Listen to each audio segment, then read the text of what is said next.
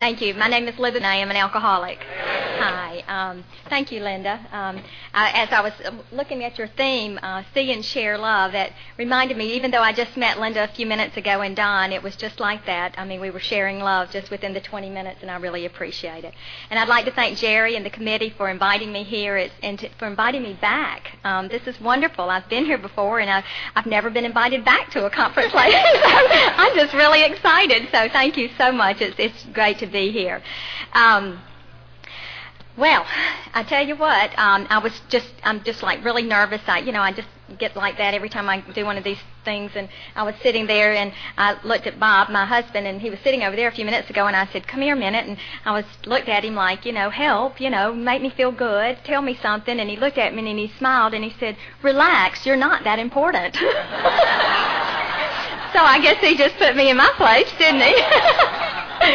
But, um, no, it, it is good to be here. And I tell you what, I like me best when I am in a meeting of Alcoholics Anonymous. That's where I like me best, because here I can, although I'm nervous, I can I can look at y'all, and I can I know that you, you care, and that you know you care about me, and, and you care about what's happening to me, and, and I feel the same way about you. And, and I feel safe in a meeting of Alcoholics Anonymous. Um, I tell you, uh, I, I'm only here for a short time out of the day, because most of the time I spend my life working, and so I, I mean, I'm in that cruel reality of a world out there, and you know what, my boss and, and friends and co-workers at work, they don't really care if, if I have low self-esteem, and, you know, they don't care if, if, you know, if I have anything wrong with me, or, you know, whatever the case may be, or if I'm sensi- being very sensitive that day, but you do, and you care, and you listen to me, and I really appreciate that. Um, I do. Um, my, uh, My uh, sobriety date is October the first, nineteen eighty-three, and for that I'm forever grateful. And thank you. And when I was, um, when I first came into the program, I, um, I guess a year had passed, and I tell this story every time I tell my story, but I was, um, I guess I was about a year in, the, in, in sobriety, and I was on the answering service for Alcoholics Anonymous, and I had a phone call from a young lady, and she said, you know, would you take me to some meetings? And I said, yes, that I would. Her name was Heidi. I'll never forget it. And I said, yes, that I would take her to some meetings, and that that is exactly what I did. And uh, although she never really maintained any sobriety, we, um, you know, we be, we became friends and stayed friends only for about six months, unfortunately, because she just went back out there. And about five years later, I was sitting at my house, and the phone rang about eleven o'clock at night. And she said, Libba, do you remember who I am? And I said, yes, I do. And she said, well, she says, I want you to know that I'm drinking right now. And she says, I'm not in a blackout, and I'm, I'm, I'm not incoherent, but I am drinking. And she says, I just have to ask you a few questions, if that's okay. And I said, well, certainly. And she said, are you drinking anything right now as we talk? And I said, no, I'm not. And she said, well, have you had anything to drink in the last five years or since I last spoke with you? And I said, no, I haven't. And there was a long pause on the telephone. And then she said, Alcoholics Anonymous really works, doesn't it? And I was so grateful to be able to say that, yes, Alcoholics Anonymous was working in my life then, and it continues to work in my life today. And I tell that story every time I tell my story. And the reason I do is because it helps me to put my life into proper perspective.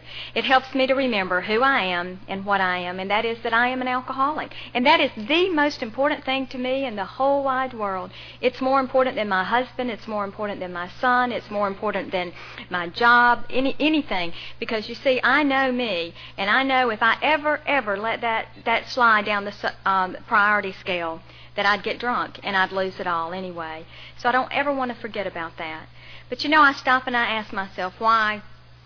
Why why am I sober today? And I'd like to think it's because that I try to practice the principles of the program of Alcoholics Anonymous in my life on a daily basis. Um, I, I do my meditation and, and readings every morning, and, and I have a God of my understanding, and I talk with my God uh, not only at night and in the morning, but throughout the day, and, and we have a good relationship, and, and I'm, I, I, you know, I love my God a lot. And I have a sponsor. My sponsor's name is Mary, and um, my sponsor and I aren't, we're not like best friends. We don't socialize together, but I'll tell you what, she is some some woman to me, I tell you, because there has never been a time when I've called Mary that she hadn't said, Libba, you know, I'll listen to you and I'll talk with you. And she has, and that, and I'm so grateful for that. Um, I've had my same sponsor for a number of years now, and I'm so glad that I didn't go uh, sponsor hopping, because she knows exactly what's happening in my mind. She can tell me, you know, exactly what's happening, and I'm real grateful for that. And I don't have to backtrack and kind of let her, let her know exactly what's been going on in my life. Um, I have a home group. My home group is the um, New Beginnings group, and we meet on Mondays and Friday nights, and I sure hope that I'm missed tonight. Um, I love my home group, and I try to do the things that are necessary in my home group. I, I chair meetings, and I, I, um, I make coffee, and I greet people, and I show up at my home group unless I'm sick or I'm out of town. And I feel like that's really important, because the, it says in our big book that the root of our problems is, is self, self-centeredness and selfishness.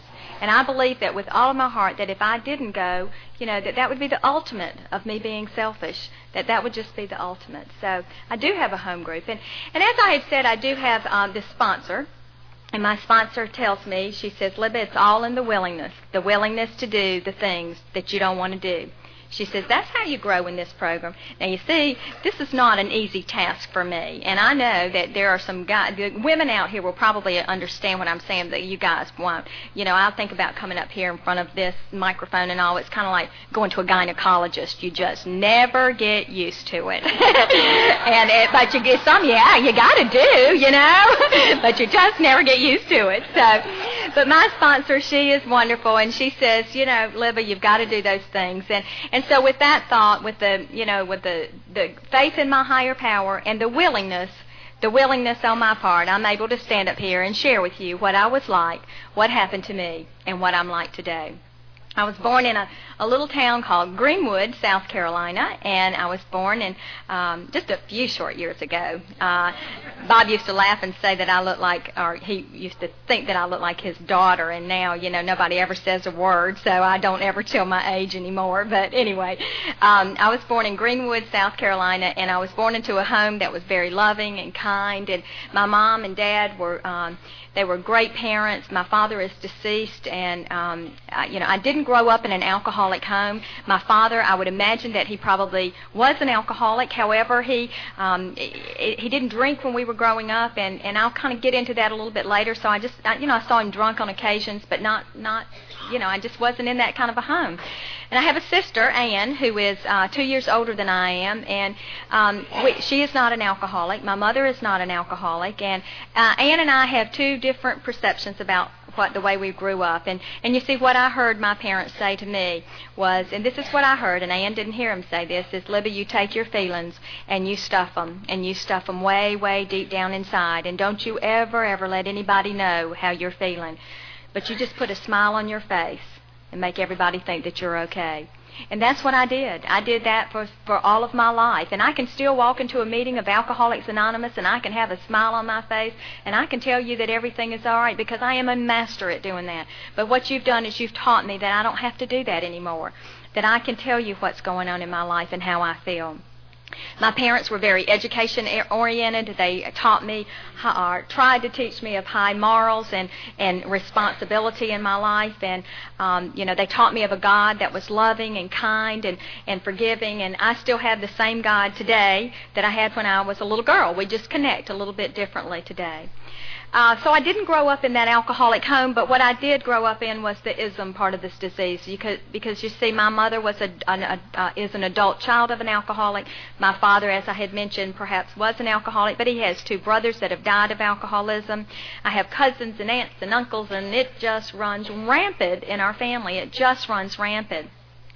And and we had the isms of the, the you know, the people-pleasing personality, and the, you know, the um, selfishness and self-centeredness, yet always, you know, didn't care really about what, what restaurant we went to. It wasn't that kind of selfishness. It was just that, you know, just that, that I don't even know how to explain it, but it was just some selfishness and self-centeredness, and it was like a Pollyanna world for me.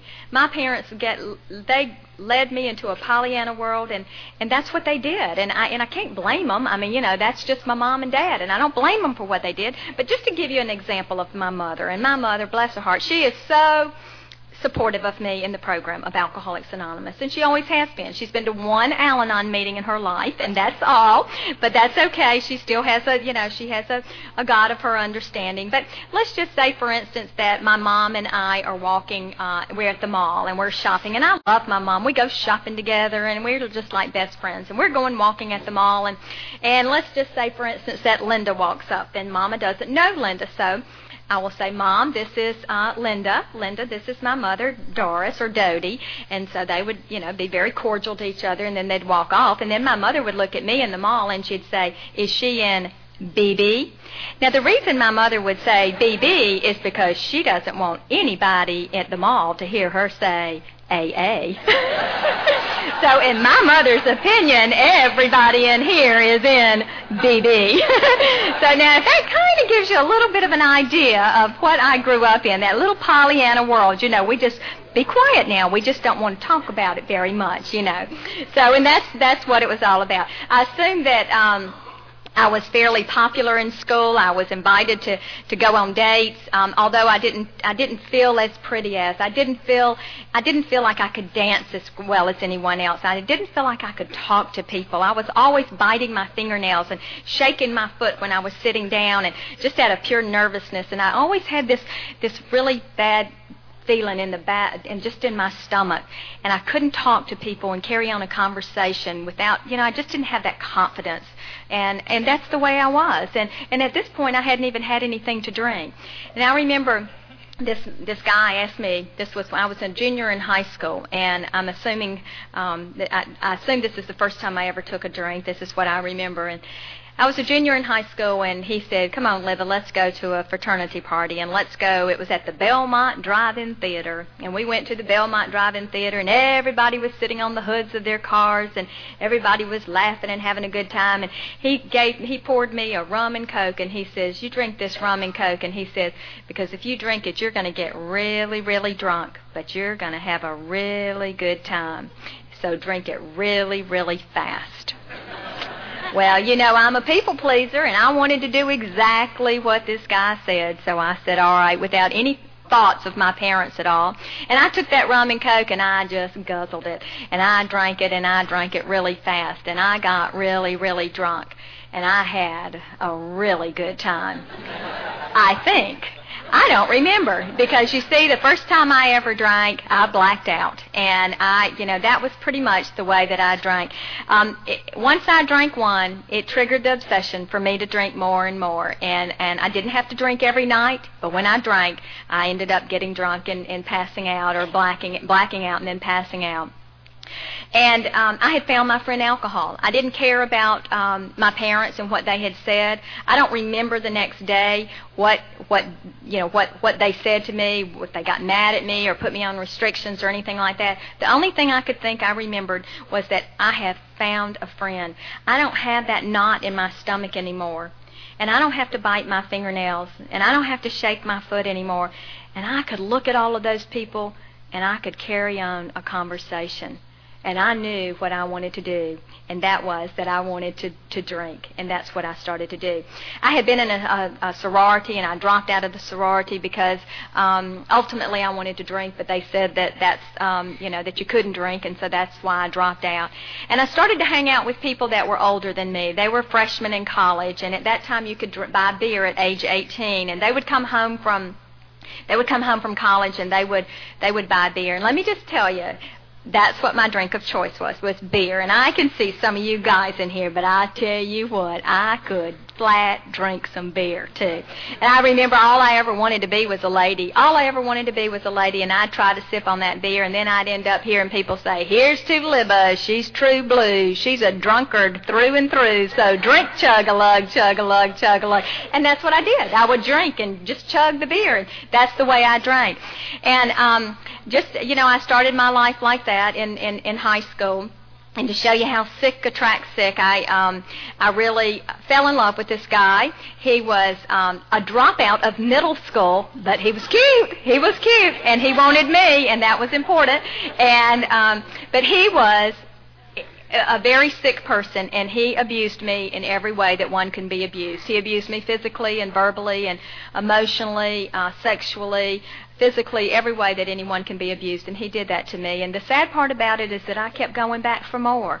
I thought that that's what I deserved. I didn't grow up in a home like that. My father did not do that to my mother, and but that's where my self-esteem was at that particular time in life. And I'm real grateful to the God of my understanding for taking this man away from me, because um, I don't know what I would have done. I would have probably married him and, and really gotten myself into some trouble after that.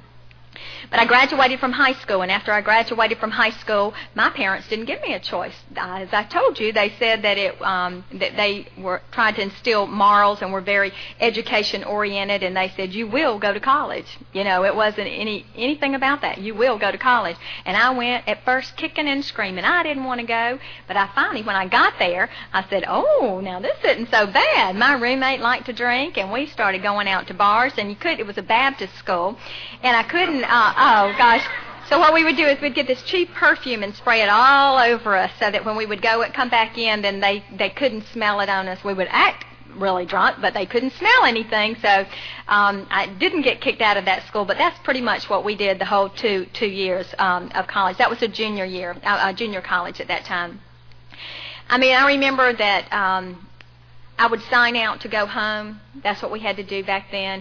We would, I would sign out to go home, and I would go to the lake rather than, um, you know, go home. And then my parents would call and find it, try to find out where I was. And I was very inconsiderate in that that way, and and I, I regret that a lot uh, to this day. But anyway, I finished up those two years. I didn't graduate, and I said, I am not going anywhere else, and you can't make me. And I moved back home with my parents for just a short while, and then I met my first husband.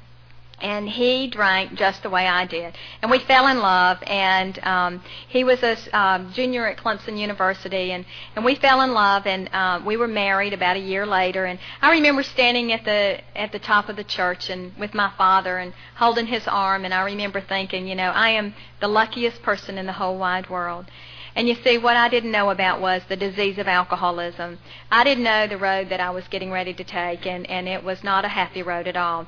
My husband drank just the way I did, and, and as I said, he was a student at Clemson, and I I started going taking some classes at Clemson as well, and and and, and we had like ten dollars left at the end of the month, and what we would do is we would go to happy hour, and we would spend it on alcohol, and that's pretty much what we did with our lives, and we just drank all the time. And then reality set in. You see, these morals and, and the morals um, and the responsibility that my mom and dad had tried so desperately to instill, well, I had just tucked them away on the back burner. And then all of a sudden reality came in, and I found out that I was pregnant, and I got really scared. And I went to the doctor, and I said, I will abort this child. I don't want anything to happen to my baby, because I was drunk the first six weeks that he was, that um, I was pregnant. Um, I don't consider myself a drug addict, but I did smoke a lot of pot, and I, at that particular time and, and during that pregnancy or those six weeks, and, and I did take speed, and I was smoking cigarettes, and I was really scared. I really was. And he said, if you just quit doing everything, I think your baby will be okay. And so that's what I did. I quit doing everything, and um, and I was miserable. And I, you know, this should have been the happiest time of my life, and I was absolutely miserable. Um, and, and and I just, you know, I didn't know what to do with myself. I didn't know what to, to think. My husband was still drinking, and uh, I just would say uh, prayers to God, because, you see, I never forgot about God. And I would say, dear God, please, please let my baby be okay. And if you'll just let my baby be okay, I promise you I won't be bad anymore. And you see, that's what I thought was wrong with me, that I was a bad person. And, and I didn't know that I was just a sick person. And, and I kept my promise to God. Uh, and um, for a while, and uh, my baby was born and was born very healthy, and I'm very grateful to God today for that.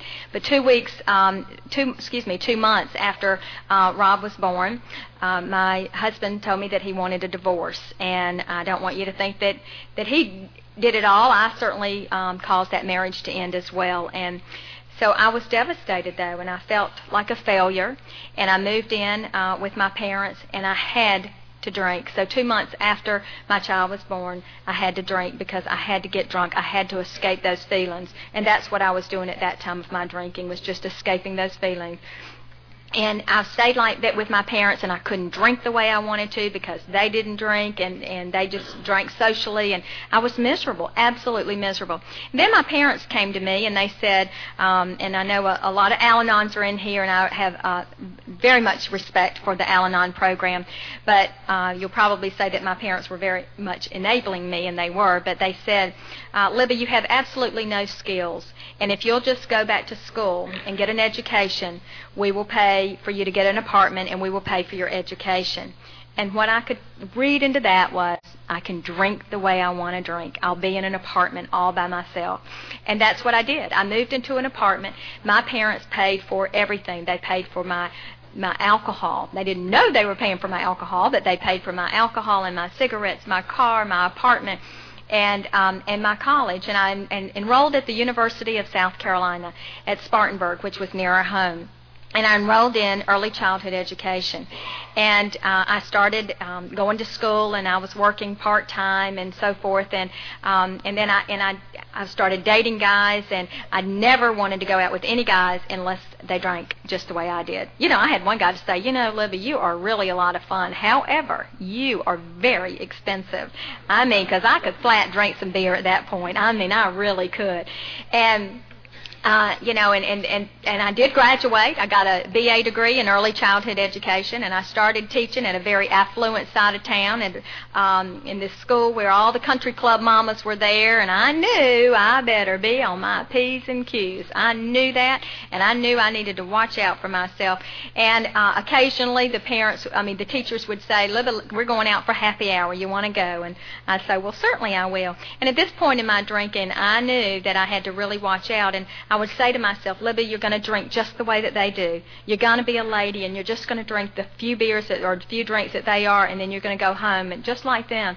And I tried to convince myself of that. And we would go to these bars, and then I would drink those two or three drinks, two or three beers, and then I would leave, and I'd feel so proud of myself. And I'd go pick up my son at the nursery, and then I'd stop at a seven eleven because, you see, once I drank one, it triggered that obsession for me to drink more and more.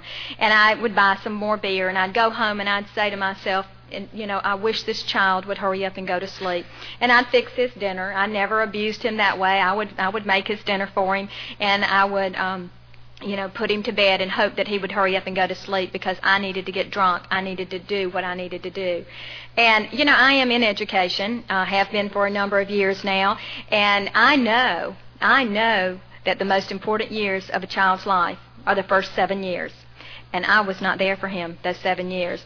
Um, thank God my mother was there for me and for him because um, I just don't know what I do. And that's been that's been really hard in sobriety for me to, to overcome that feeling of guilt um, with him. And But um, at this point of my drinking, um, as I told you, I was teaching in this real affluent school, and um, this friend of mine called me and said, I'd like for you to go on this blind date. And I said, well, okay. And I really didn't want to go because, you see, um, she had set me up before with this really kind of a jerk, and I didn't want to go. But I said, okay, I'll go, and because I am a people pleaser. And I'll never forget it because I had on a white wool suit, and I had on this white wool suit. Now, the reason I remember is because I spilled a glass of red wine down that suit.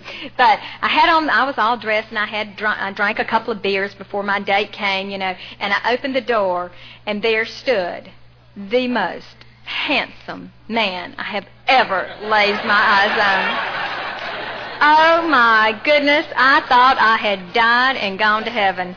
This man was dressed like, oh, my goodness, I can't even begin to tell you. He had credit cards and didn't mind spending all kind of money on me, and he had a company car, and I said, this is what I need is a rich old man.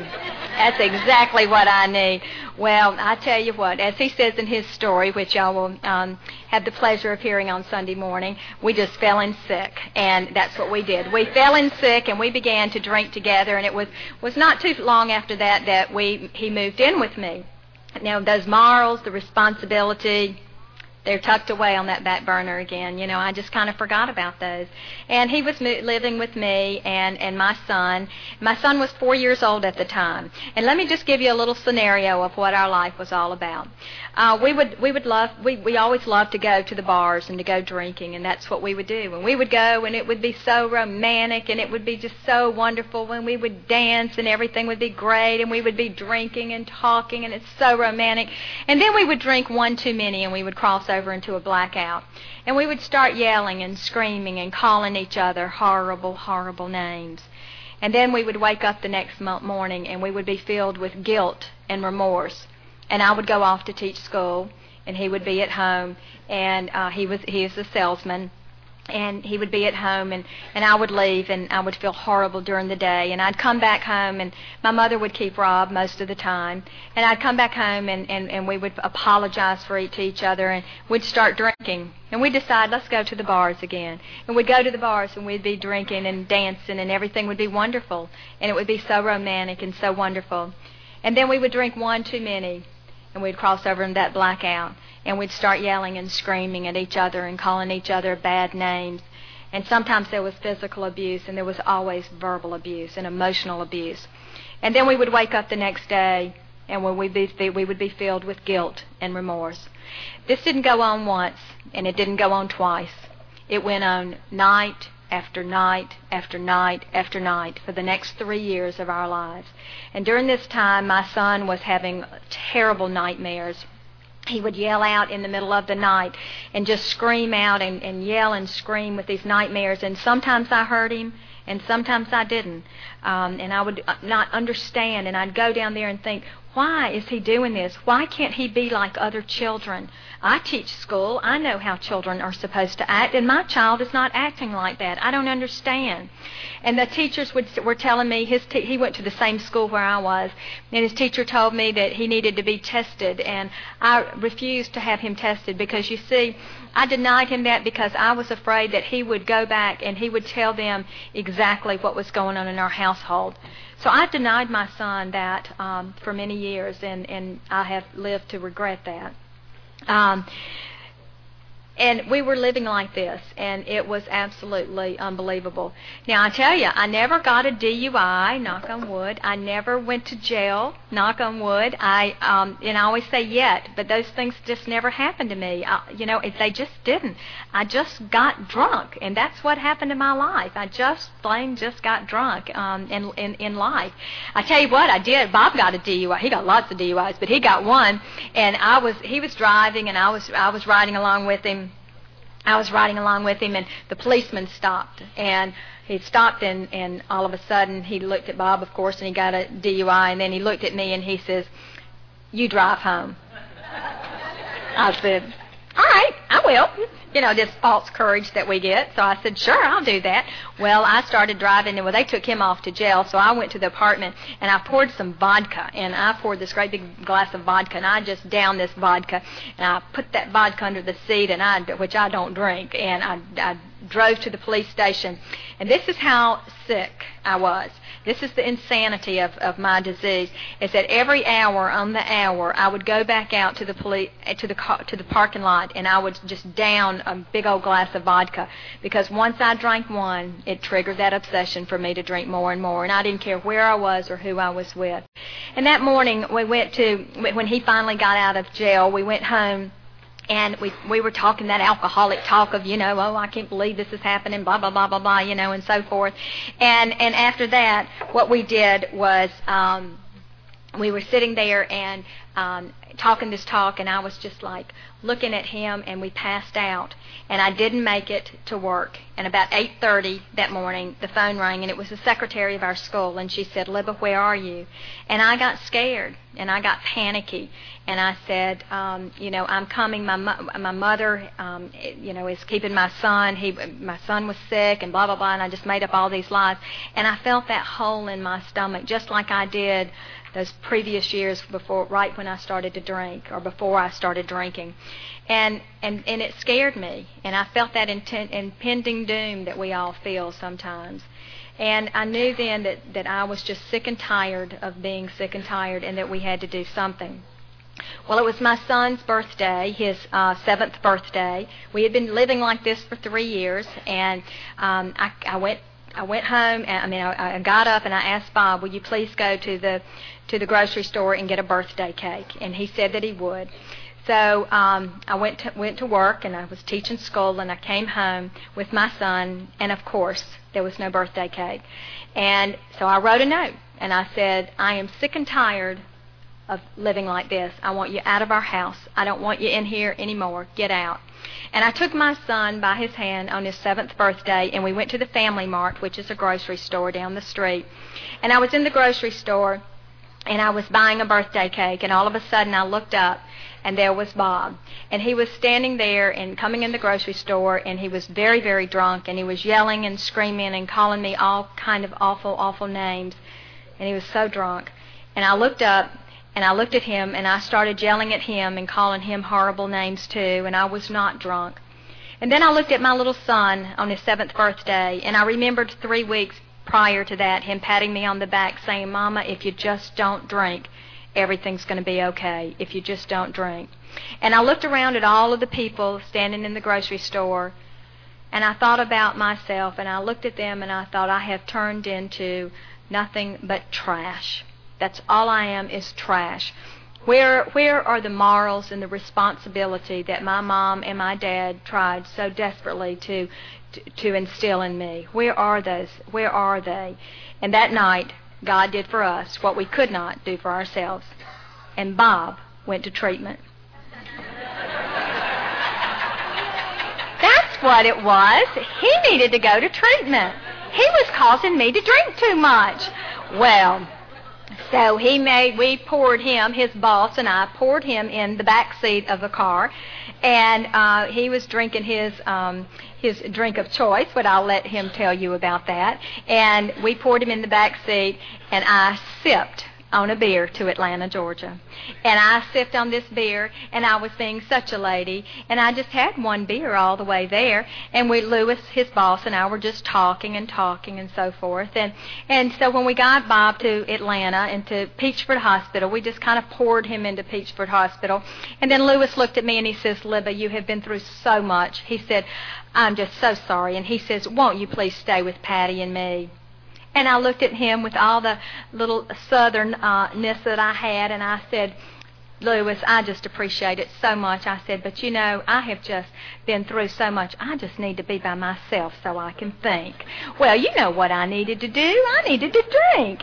And I checked into the, in the Holiday Inn in Atlanta, Georgia, and I went down to the bar, and I started to guzzle those beers like I often did, and I felt guilty. And I thought, I have just poured my boyfriend into the treatment center, and I'm at a bar guzzling beer. So I ordered about two or three six-packs, and I took them to the room, and so nobody could see. And I don't remember checking out of the Holiday Inn. I don't remember riding home. I don't re- driving home. I don't remember anything at all. But I, um, I remember. Um, th- I know that I drove from Atlanta to Greenville in a blackout. And I do know this as well too, is that I remember the times when I.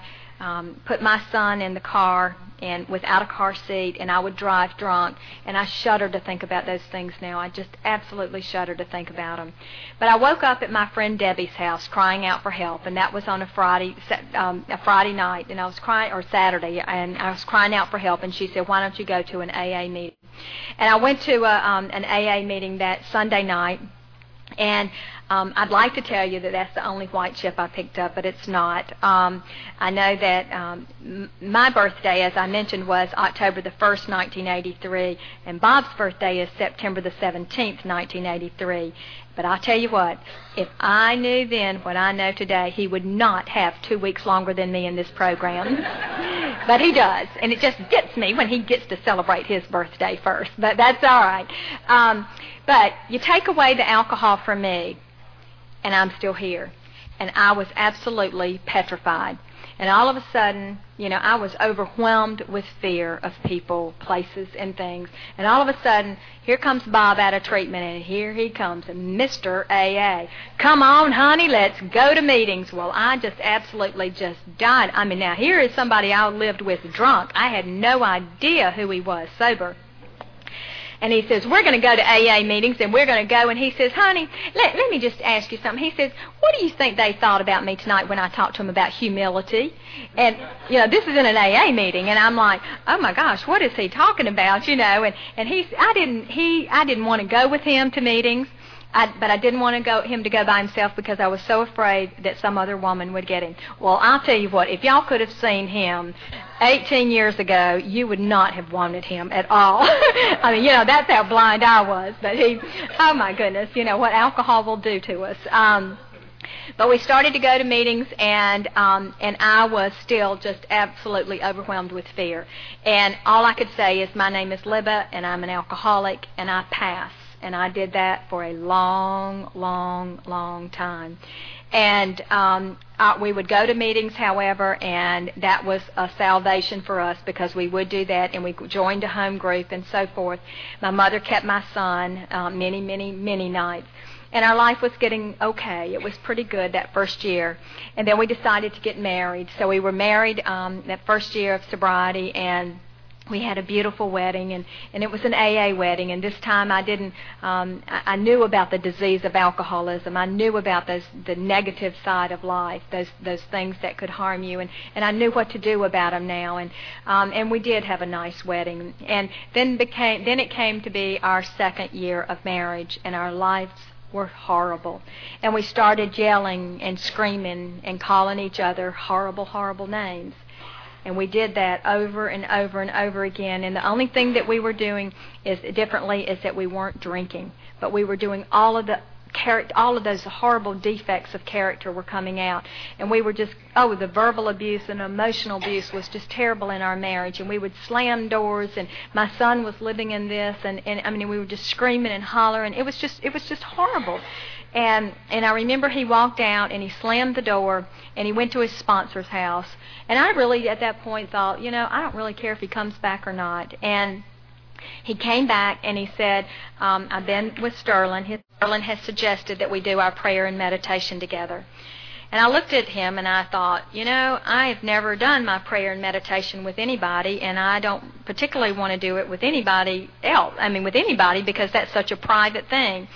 And um, but we thought about it, and we talked about it, and we said, you know, no matter how embarrassed we may be, no matter what the what, what it may feel like on the inside, he must know what he's talking about, so let's just try it.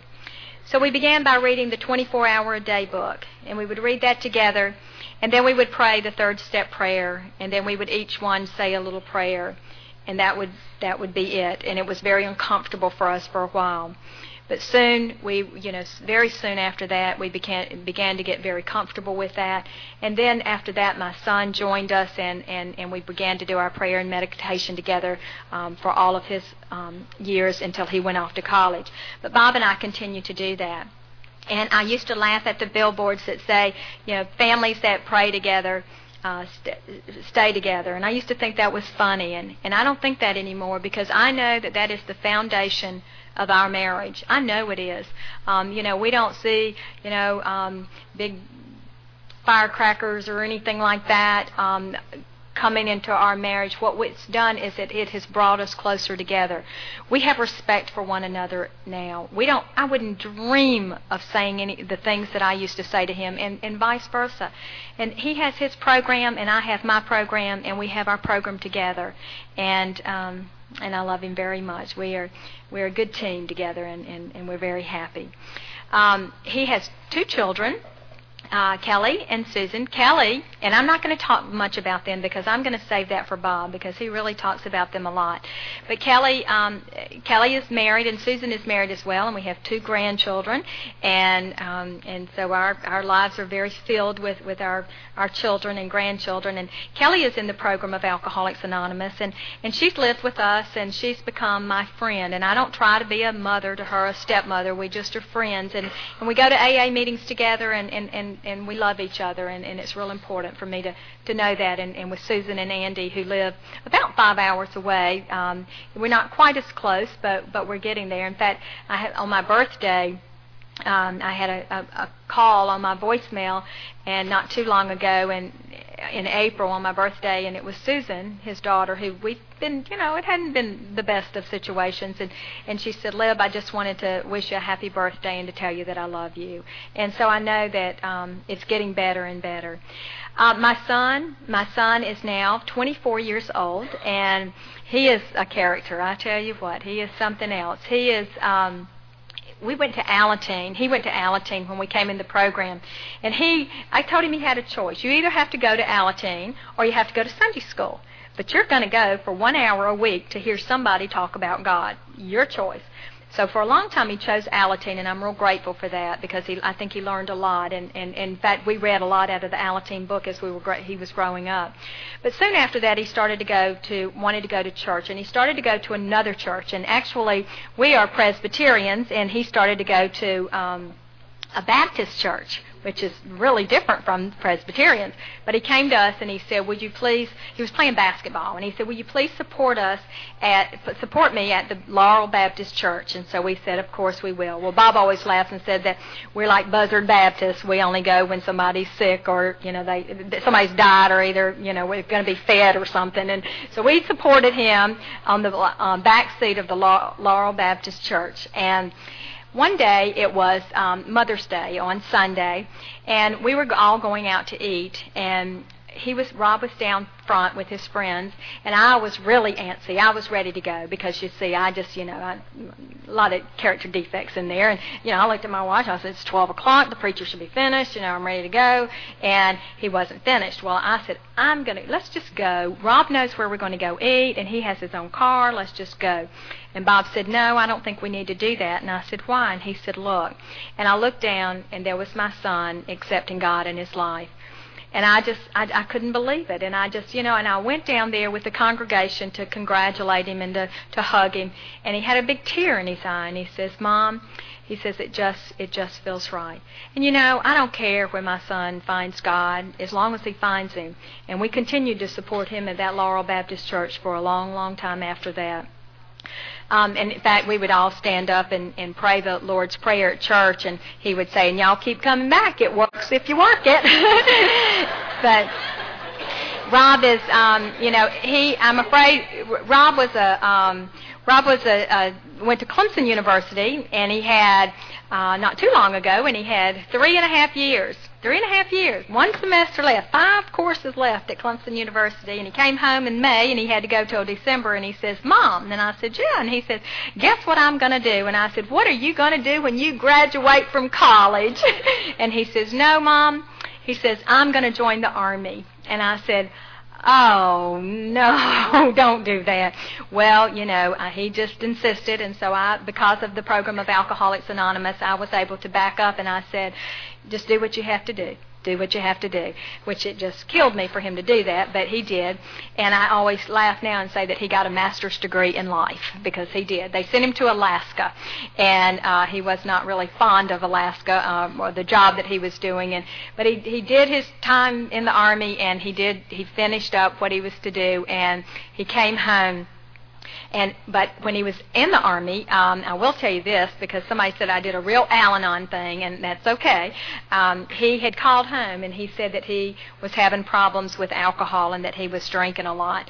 And, uh, of course, you know, that worried me half to death. And uh, so he came home one weekend, and so right before he went back, he, he had just a book bag on. And so I had gotten a big book, and I had written in this big book, I, or in the big book, I said, "I hope that this book can help you as much as it has helped me. I love you, Mom." And I um, I put it in his book bag before he saw me do it. In fact, he had gone to the bathroom at the airport when I just slipped it in there. And he didn't say anything for a long time. And then finally one day he said, he called home and he says, "You know, Mom, I got so mad at you for doing that." And I said, "Well, I figured you probably would, you know, blah, blah, blah, blah, blah." And he says, "But I got to tell you something." He says, "You know," he says, "I thought you were really original, but I found out that you're not." And I said, "What are you talking about?" And he says, "Well," he says, "I thought that all the years that I was growing up, when you'd, when I'd say I was mad at somebody, you'd say, 'Now, honey, I, that's just a resentment, and what I want you to do is I want you to pray for that person for two weeks. And he said, "All of that's in the book." And I said, "Yeah, I know." So anyway, um, But he is, you know, he may be one, he, who knows? I don't know if he's one of us or not. He is back, and, and he is... Um, has taken a course or two, but that's about it, and hopefully he'll, he's a bartender. Now, you know, I'm not going to say any more than that, but I do love him dearly, and he's a wonderful person, but uh, I hope that you'll be here because he might need you one day. Now, I've told you about um, about my family and my work. I was able to go back to school in sobriety, and I got my master's degree, and, um, I, you know, I was so excited about that because what I was able to do was I was able to start something and finish it. It wasn't the money necessarily. It was something that I could just finish, and I felt real proud of that. In fact, I went through that graduation. I didn't care how old I was, and I heard my son yell, "Way to go, Mom." And um, I no longer teach teach school, but I am working with um, with parent educators in, in that field right now, and I absolutely love my job. I, I spend a lot of time at it, and, I, and perhaps I shouldn't, but that's what I do.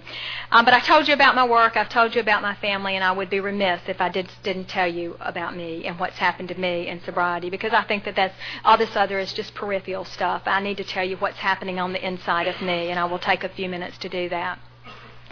Um, when I came into the program, as I told you, I was overwhelmed with fear. I absolutely refused, refused to do the things that were necessary for me in this program, like getting up and speaking, giving out chips, getting up at the podium to read anything. Now, I would make coffee and I would greet people, but I didn't want to do those other things. You see, I was very active in the program of Alcoholics Anonymous. I was the, the secretary of my home group. I was the secretary of, of intergroup. I was the secretary of the district. I was very active, but I was not into action, and it scared me. I was not into action. I was only sponsored, I think, one person, and, and that just kind of fizzled. And this was for about five years of my sobriety.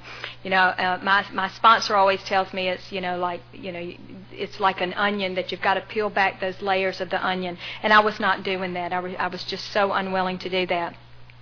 And I knew that I was something was wrong. I knew I was getting squirrely, and I knew that I was going to drink or something. And I went to this lady who she was not at my sponsor at the time. I didn't have one up until then. And I went to her, and I said, um, I just picked her out, and I said, well, I think I need to do a fourth and a fifth step. Would you listen to it? And she said, of course I will. Not knowing this lady, but I went home, and I wrote it, everything down, and I met her at her home.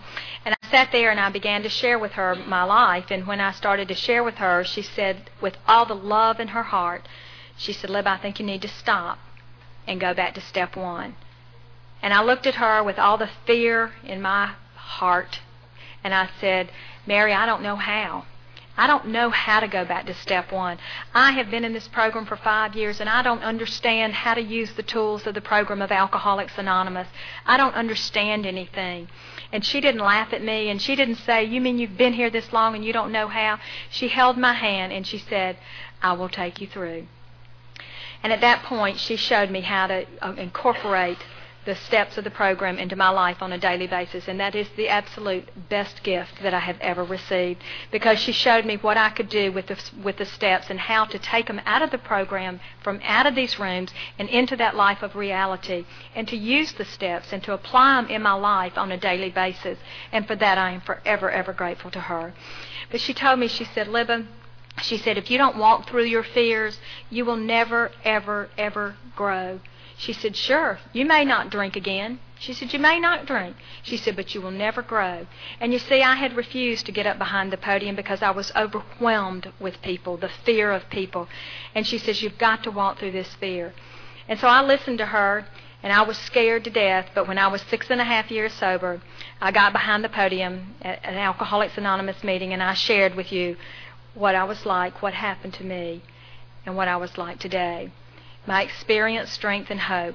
And all of a sudden, you know, a freedom came over me that I cannot even begin to express to you, um, that, that just overwhelmed me. And it was a freedom because I was released from that fear that I had desperately just held on to for so long. And I knew that she was right, and I knew that God was not going to let me down. You see, I had given God my alcoholism. I had given that to him, but I had my drinking problem. I just hadn't given him everything else. And at that point, that's what I did, is I gave him everything else in my life. And I surrendered. And all of a sudden, the doors started opening up, and women started coming into my life, and I started to sponsor people. And, and I mean, I had never experienced that before. And you see, women knew that I was not willing to go to any length. And all of a sudden, they did. When I was willing, they started to come in my way. And I think that one, oh, one of the greatest gifts as well is to be able to sponsor other women, is to be able to give away what I have been given so freely. And I, and I love to sponsor people. It's not an easy job, though. It really isn't. And sometimes when that phone rings at night and I come home from work at eight or nine o'clock, I'm tired. And the phone will ring at ten or eleven o'clock. And sometimes I think, oh, my gosh, I hope it's nobody that has anything seriously wrong, you know. And that's just being honest. But I answer the phone, and inevitably, you know, it, it always helps me. But I will share with you one story about a about a lady that I sponsored, and uh, actually I'm sponsoring her today. But um, uh, she came into the program a number of years ago. In fact, yesterday was her uh, fifteenth birthday. She celebrated fifteen years of sobriety yesterday. But she came into the program, and she came up to me, and she had on cut-off blue jeans, and she had on a midriff top, and she had a big Um, tattoo of a panther coming all the way down her back. And she was wild and woolly, and she would say anything to anybody at any time. I mean, she didn't care at all what she said. And she came up to me and she said, "Would you be my sponsor?" I said, "Sure, we'll talk about it, you know." And so she said, so we started on this road, of this journey together. And after a while, six months or so, I got up the nerve. Now, here I am, the sponsor, and I got up the nerve, and I said, "Sherry, I've just got to ask you something." I said, "Here you are, just as wild as you can be, and just, you know, you'll say anything to anybody. And here I am, just Miss Pollyanna, just Miss Conservative, that, you know, I can hardly say anything to anybody. You know, I'm just very reserved." I said, "Why in the world would you ask me to be your sponsor?" And I can see her now. She put those he- hands on her hips, and she says, "Well, I look at it like this. I figure you could use a little bit of me, and I could l- use a little bit of you." And I'm not going to tell you if I have a panther down my back. But I bet you probably can figure out that I don't. Maybe one day I'll get a little tattoo somewhere. Um, but, you know, Sherry is, she's brought so much joy into my life and so much sunshine. And then she moved away and has been gone for about ten years and was married. And she now has three children and one on the way. And the beautiful part of Sherry is that she is now a college graduate, and she teaches school, elementary school. And, and her life continues to get better and better. And she's moved back to Greenville and called me um, just a few weeks ago and said, "Would you continue to be my sponsor? Um, and can we pick up from where we left off?" And, you know, that's the beauty of this program um, that I just love. My sponsor told me, she says, "Libba," she says, "you've got to make those amends." And I said, um, I, I don't really owe any amends. You know, I never, I said, the only thing that I ever did, I said, was I stole a bottle of perfume when I was in the seventh grade, and I felt so guilty. I came home and threw it on the on the ground and, and broke it. I mean, y'all, I didn't steal. I didn't do those things. I just didn't. I, and I didn't cheat. And, and she says, "Well, let's just write down these amends anyway." So I wrote down my mama and my daddy and so forth, you know, and, and I just, I just left it like that, and I prayed about it. It wasn't too long after that that my father called and asked me to go out to dinner with um, he and Mama, and I said, okay. And we went to this restaurant, and we were sitting there, and Mama and I were talking about teacher kind of things because my mom was a, is a te- was a teacher. We were talking about all these teacher things, and, and, all, and we never talk about alcoholism in our life. Remember, everybody's in B B. So we were uh, there. Everything was very reserved and quiet at the restaurant, and all of a sudden my daddy looked at me, and he says, "Libba, I don't know where you got your alcoholism from, but if I had to bet, I bet you got it from me. I just don't drink anymore."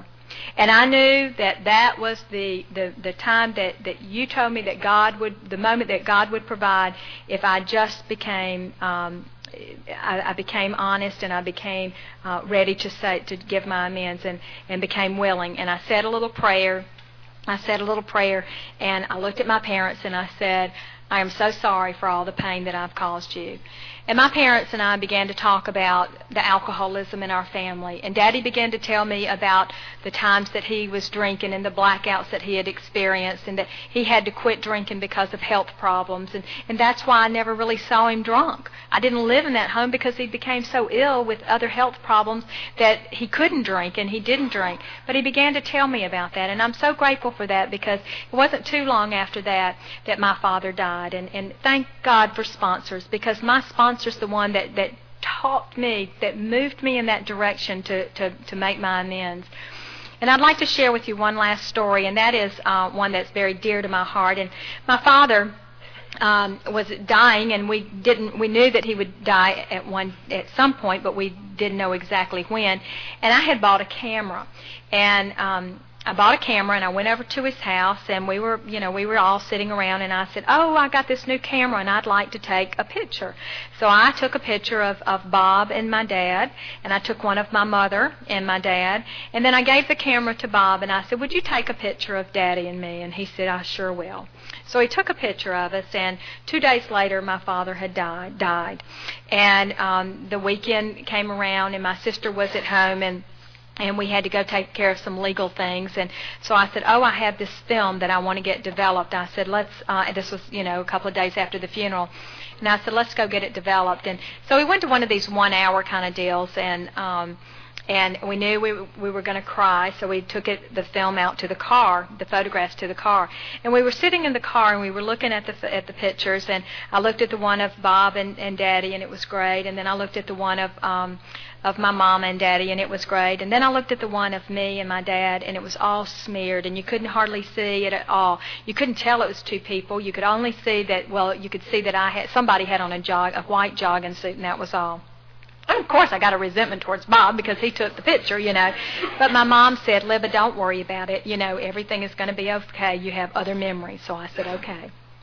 Well, I kind of forgot about that, and I put those pictures away. And two weeks later, I was going through what I understand is the grieving cycle, and I was by myself, and I started to cry. I was at home, and I said, you know, God, you have just given me so much, and I just appreciate it. Uh, you, you, you know, you've, you've kept me sober all these years, and you've, you've helped me go through these fears of mine. You've helped me with my marriage. You've helped me with so many wonderful things, and I appreciate that. And, and you know, but sometimes I just want to know that my, my daddy is okay, and he's with you. And I said, now this is the way I talk to my God. I don't know about y'all, but I said, now you know what, God, a lot of people get signs, and I wish I could get a sign from you. I said, I think that'd be pretty neat if I could get a sign just to let me know that, that my daddy is okay. Well, then I felt guilty, and I said, oh, just erase that, God. I didn't mean that. I didn't mean that, you know.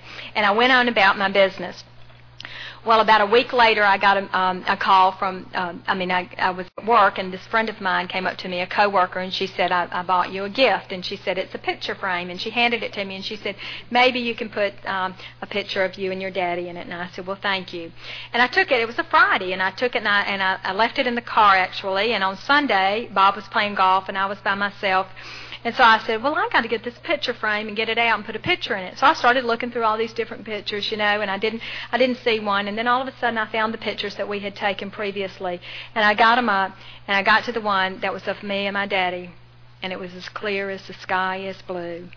And instantly, the thought came to me: this is the sign that I'm giving you to let you know that your daddy is okay and that he's with me. And um, you know, I've told that story a lot, and I've told it a lot, not only at A A meetings, but other places too.